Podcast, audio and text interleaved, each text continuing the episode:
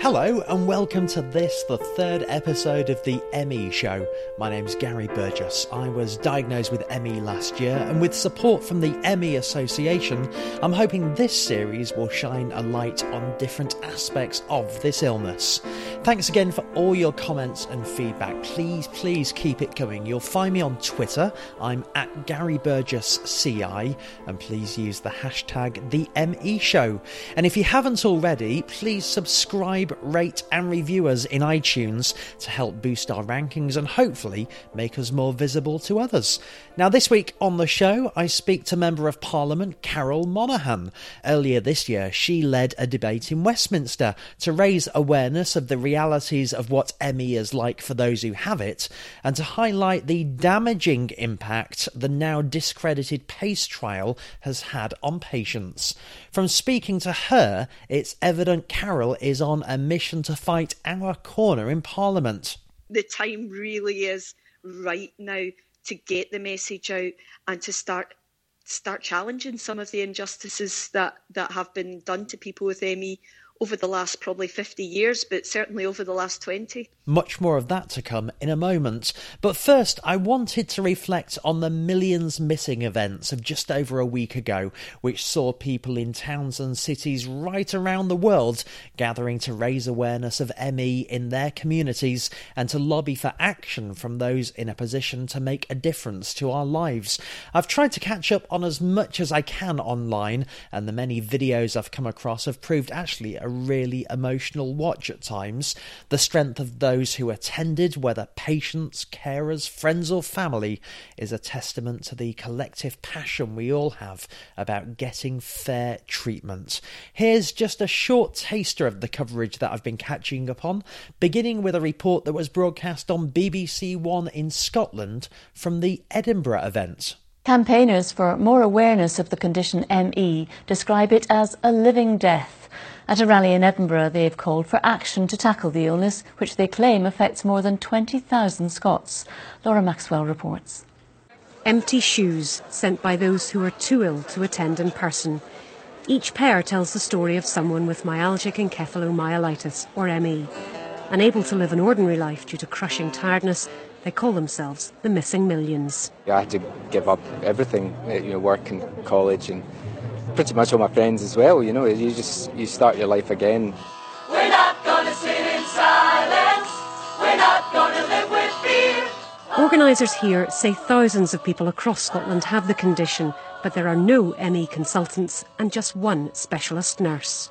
There's very little education. The little that there is is erroneous and harmful to many patients. And our NHS is amazing, but how can doctors and nurses treat us if they aren't given the tools to treat us properly? The Scottish Government says it's ensuring those with the condition can access the best possible care and support. It's recently announced funding for a research post and says it'll continue to work to improve awareness of ME. Laura Maxwell, reporting Scotland, Edinburgh. Well, from that in Edinburgh to Manchester, where there were some really powerful speakers, specially written poems, passionate pleas for action, and this from the event organiser. I know all too well the toll that this will take on those of you who suffer from ME. It's highly likely that something as simple as travelling a few miles, sitting or standing at this event, will mean you'll be confined to your beds or the sofa for days or even weeks which is why it means so much that everybody has come here today to ensure this cruel disease is visible and to demand that action be taken. Change will only happen with significantly more biomedical research, and this will only happen with the support of those who represent us. So, here, this Parliament, we may not be visible every day, but we do exist, and we are not going away. We will keep campaigning, we will keep making noise and we will keep being visible until this disease is relegated to the history books. And finally, this from Jennifer Brea, my guest on this podcast a few weeks ago. She was due at the Los Angeles event, but was too ill to attend on the day, so sent a rallying cry video instead. We have already lost so many people to suicide, to neglect, to the severest forms of this disease and we have already lost decades. The time to act is now. Half measures, small steps, tokens, gestures. These are the same as an action, and we will not accept them. We will accept only what we need and deserve. Massive investment and a plan, a real plan for what you are going to do to help cure ME. And so to my guest this week on the ME show, the SNP MP Carol Monaghan. She represents Glasgow Northwest, but in effect represents us all with her recent debate at Westminster. Order. We now come to the next debate on the PACE trial and its effect on people with ME, and I'm calling Carol Monaghan to move the motion. The doctor doesn't see me crawl on the floor. The doctor doesn't know I don't shower every day or brush my teeth twice a day like everyone else. He isn't aware of my frequent sore throats, my poor balance, my difficulties with reading, my muscle twitches, or my sound intolerance. And he certainly wasn't here to nurse me when once I was too weak to eat. These are the words of a junior doctor living with ME, who, alongside nearly a thousand others, have contacted me prior to this debate. Myalgic encephalomyelitis, or ME, has been described in many ways, but labels such as chronic fatigue syndrome or post viral fatigue syndrome simply do not come close to the living hell experienced by many ME sufferers. A hell that is made worse by the lack of understanding that is faced when seeking help it's actually quite difficult to be granted a Westminster Hall debate. And I mean, there's I've been putting in for debates on a variety of subjects for three three years now since I was first elected, and it's only the second one that I've actually been granted. So getting a Westminster Hall debate is not straightforward. So I was delighted when that happened. But yeah, when when you've got a million things to do and people pulling you in lots of different directions to decide that you're going to go for a particular topic or issue um, yeah you have to be prepared to dedicate the time to it and, and frankly people don't always have that time but this was something not only because it had been raised by this constituent and a number of constituents with ME, but also because looking at the science behind this, I, I just felt there was real injustice here that had to be exposed. What was your understanding or indeed awareness of ME prior to this? I've, I've got to say, prior to becoming an MP, I had practically no awareness um, of of ME. I knew that ME made people tired. I knew that ME, in some cases, meant they weren't able to work. Beyond that, I had absolutely no idea. And I would say that's probably the case for most of the general public. There are certain conditions that we all have lots of information about and um, and and probably a fair amount of knowledge of. I mean, cancer would be a good example, mm-hmm. but um, but frankly, there's just there's just almost silence in terms of ME in the media. So so my my experience would be typical. I would say to pretty much everybody else, I knew nothing really. And based on the assumption on my part that you now know a lot more about ME, um, when you look at what you've learned, how, how do you feel about it? I, I've described it as as being one day we'll look back and realise this was a scandal that there are people, thousands, hundreds of thousands of people, living almost in the shadows because of a lack of awareness and understanding. I think this is one of the biggest issues for ME because of the, the real impact it has on people. People are simply not able to campaign vociferously or to to get their case out there. These people are largely forgotten, and it's one of the things that's that's said to me time and time again by people living with ME that probably the symptoms are bad, the condition is terrible, but the loneliness and the isolation is the worst aspect of this particular condition. Um, and because of that isolation, that message simply hasn't been getting out. And I, I think the time the time really is right now to get the message out and to start start challenging some of the injustices that, that have been done to people with ME over the last probably 50 years, but certainly over the last 20. it's one of the great cruelties I found that at my lowest of lows, feeling like I I was banging my head against brick walls trying to find a label for whatever it was I had. The the one thing I don't have is is the basic level of energy to, to fight the good fight. And a lot of people say the same. And I, I think I think one of the other difficulties is this feeling of not being believed. Yeah. People just putting it down to well it's in your head oh come on get up and get on with it or you know best foot forward. That that's really not helpful when you're dealing with somebody that has had their life devastated by by ME so i think for people first of all they need to know that they are actually being listened to that they are believed and i think that in itself whilst it might not give them physical energy at least it gives them a glimmer of hope and and a hope that you know we can we can start seeing some changes and, and actually having some impact in terms of how how ME sufferers are treated when they seek medical help. Well, let's talk a little bit more about that. You you were specifically talking about the much now discredited PACE trial, and uh, there was a significant research paper reviewing all of that original evidence just a matter of weeks ago that confirmed what many people already knew, which is this the, the, this PACE protocol was not the right thing. What was the reaction during and after the Westminster debate when, when you were shining that political spotlight on it? Well, I think, I mean, obviously, uh, those in the ME community were, were delighted because, you know, here finally now somebody was saying publicly and in a fairly large forum what they had been saying for many, many years. So I think there was that, first of all. But I think also it has definitely caused a number of my colleagues, um, other MPs, in fact, MPs from, from all different parties, to start looking at this and start questioning it. So that's that's been really helpful as well. But um, I think that, I mean one of the big difficulties with the PACE trial is it started off in with the belief that this is a psychological condition. Now, so right from the very start of this particular piece of research, it was flawed.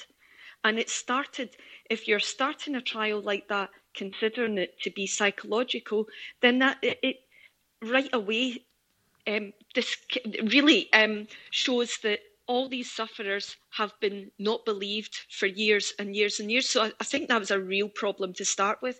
But then to continue banging on this same drum that this was a psychological condition, when, I mean, the WHO has it as a neurological condition. In the States, there's an awful lot of research to show that there, you know, the, the, the how this has started. So, I mean, there's there's so much information out there, these particular this particular research and these particular psychologists went at it from their own perceptive perception rather than actually listening to those living with the condition. And that was what was wrong right from the the, on, the outset. And and it highlights the power of of vested interest groups uh, of big pharma of, of, of, psychological bodies, whatever that body may be, to to fight for their unfair share of whether it's attention or, or funding. How do we correct that and, and, and how do we prevent that? Because time and time again, when I'm speaking to people in this disparate and sometimes desperate ME community, there is the frustration about the vested interests and the and, and the politics of this, politics with a small p. I think one of one of the, the most sinister aspects of this particular trial, I think, was the involvement of the DWP in it. I, the DWP do not fund medical trials. It's, it's just there, there is um, no case for it. It's it's nothing to do with what the DWP is set up to do.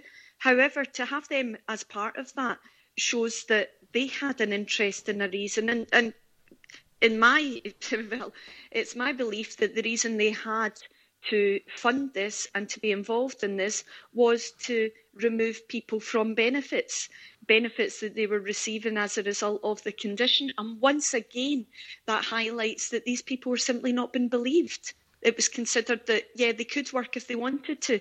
This isn't the case. If a government department was funding research to reinforce a minority belief that cancer was psychological rather than anything physical, it would be a global scandal. Absolutely, and it, I think this is this is one of the one of the real, I suppose, challenges of this this whole issue is that it's very difficult to pinpoint exactly what it is about ME or what it is that causes ME and how we treat it. But with cancer, we can see there is a tumour. We can remove a tumour. We can treat it. We can see whether it's coming back. But without that level of knowledge, and to, to improve that, there has to be a far more uh, research done, but proper scientific research into the causes of ME, into the treatment of ME, and the cures for ME, because I believe that we can be making real uh, progress with this if we look at properly funded scientific research rather than starting from this um, psychological belief in, in of the condition it sounds alarmingly simple when you put it like that. So why aren't we there and, and why are we where we are? Where where are the roadblocks and, and how are they unblocked? Is, is that at government level? Is that at research level? Is is that at patient level? Where where, where does the unblocking happen in your mind? Well, I think the first thing is there has to be awareness raised at government level. And I think we're starting to do that. I mean, I, I've now had meetings with a number of MPs from different parties, and this is actually what's been really heartening about about the what has happened since the debate in February. Um, different MPs are starting to look at this and do want to work with me on this. So that is a really good positive step. Often when somebody from one party or another party raises an issue, others will shout in opposition. But actually, there's there's good cross-party um, support for this at the moment. Um, so I think that's the first stage.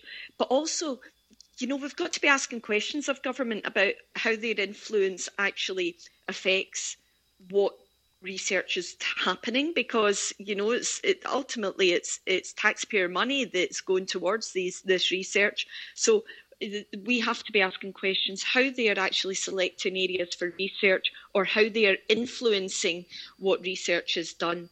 And, you know, we, once these questions start being asked, I believe we can actually start making some progress here. It, it, it all feels rather amorphous and abstract. This this big sort of Westminster village. I don't know how it works. Is is this a, a group of cross party MPs lobbying the Department of Health? Is it is it personal and professional relationships, say with a with a junior health minister? Is it a health select committee? H- how does real, tangible action and progress get made?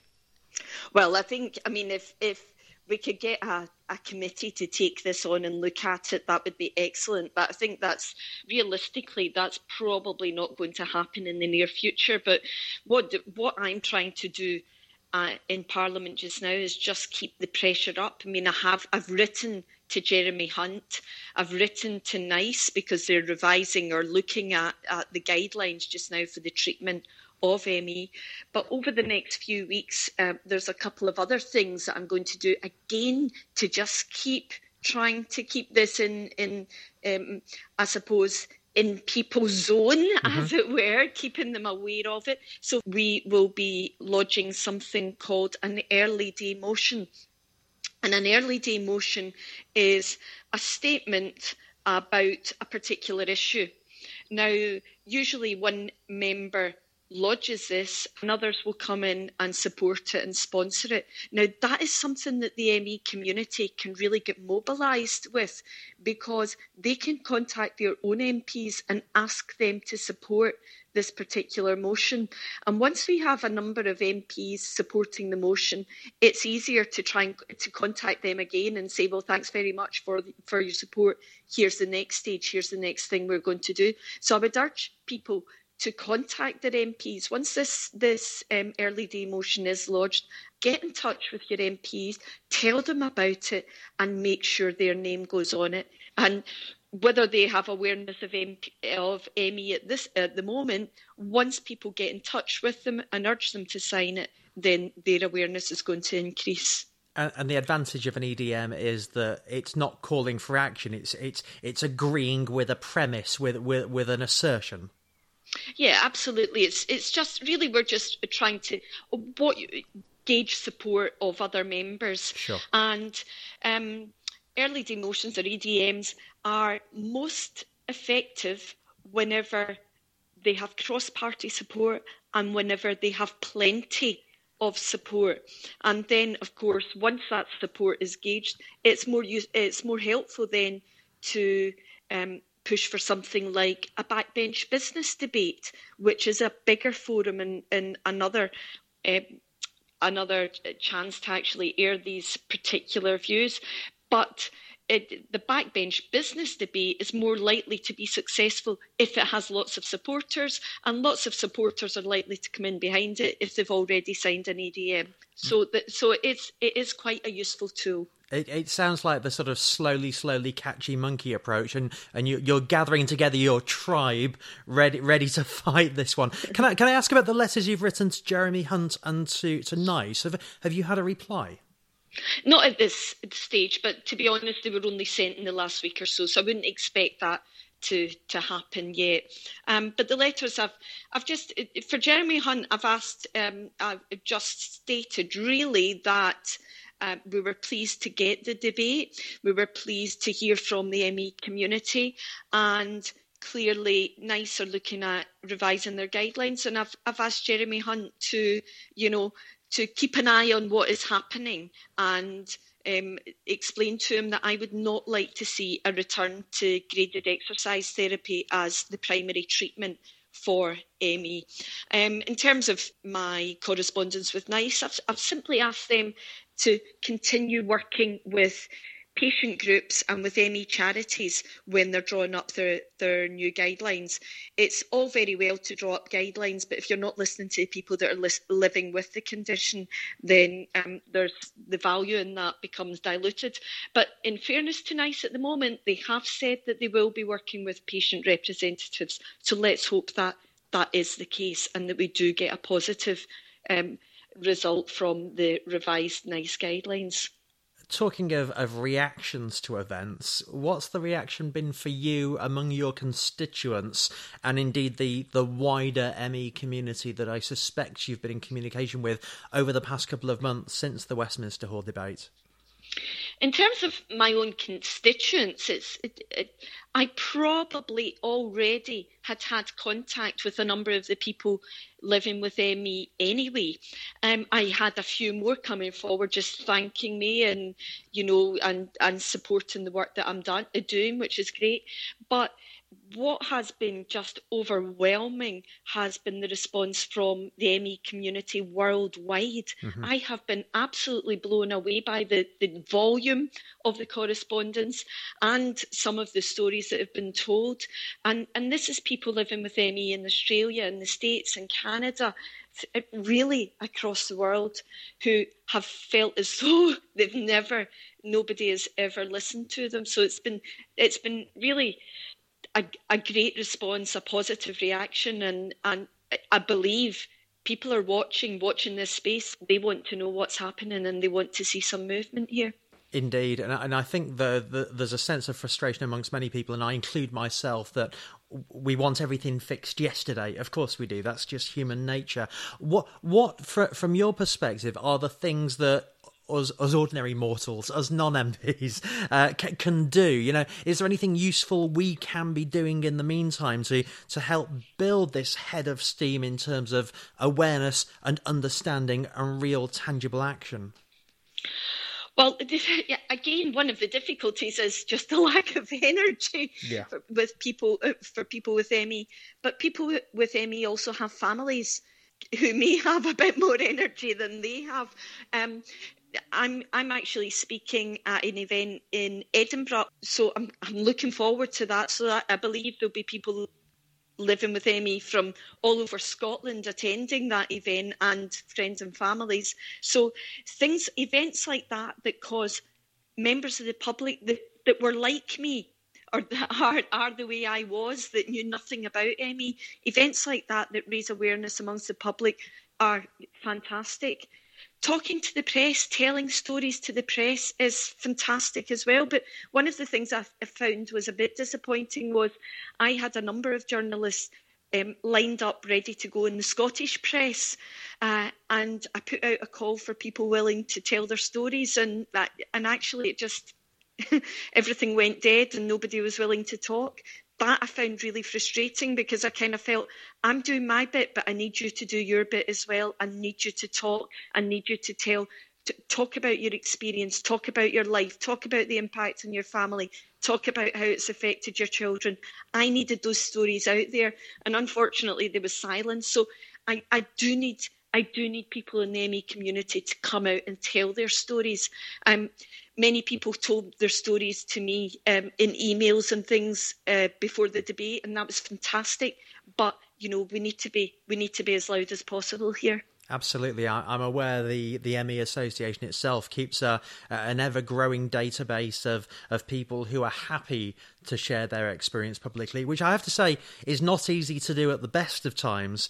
But if if you are going through some of the the hellish dark times of, of this this illness, then I, I, can understand why that's the case. But but let's hope even one person listening to this podcast who thinks, yes, I'd like to share my story, then perhaps they could get in touch with you or with the ME Association, uh, because the, the, the more I agree that the more media coverage we can get, but but journalists also, as well as hearing from you, want to hear from quote unquote real people uh, going going through that so they can really understand it. If if if on your travels later today you bump into a stranger and, and for some random reason they they begun asking you about ME and they didn't really understand it, what is it you say to those people? How how do you explain it now? I usually start by um, highlighting the medical aspects of ME. I highlight the fact that for many people with ME, this started with a virus, like it, like many people have, but they simply didn't get better.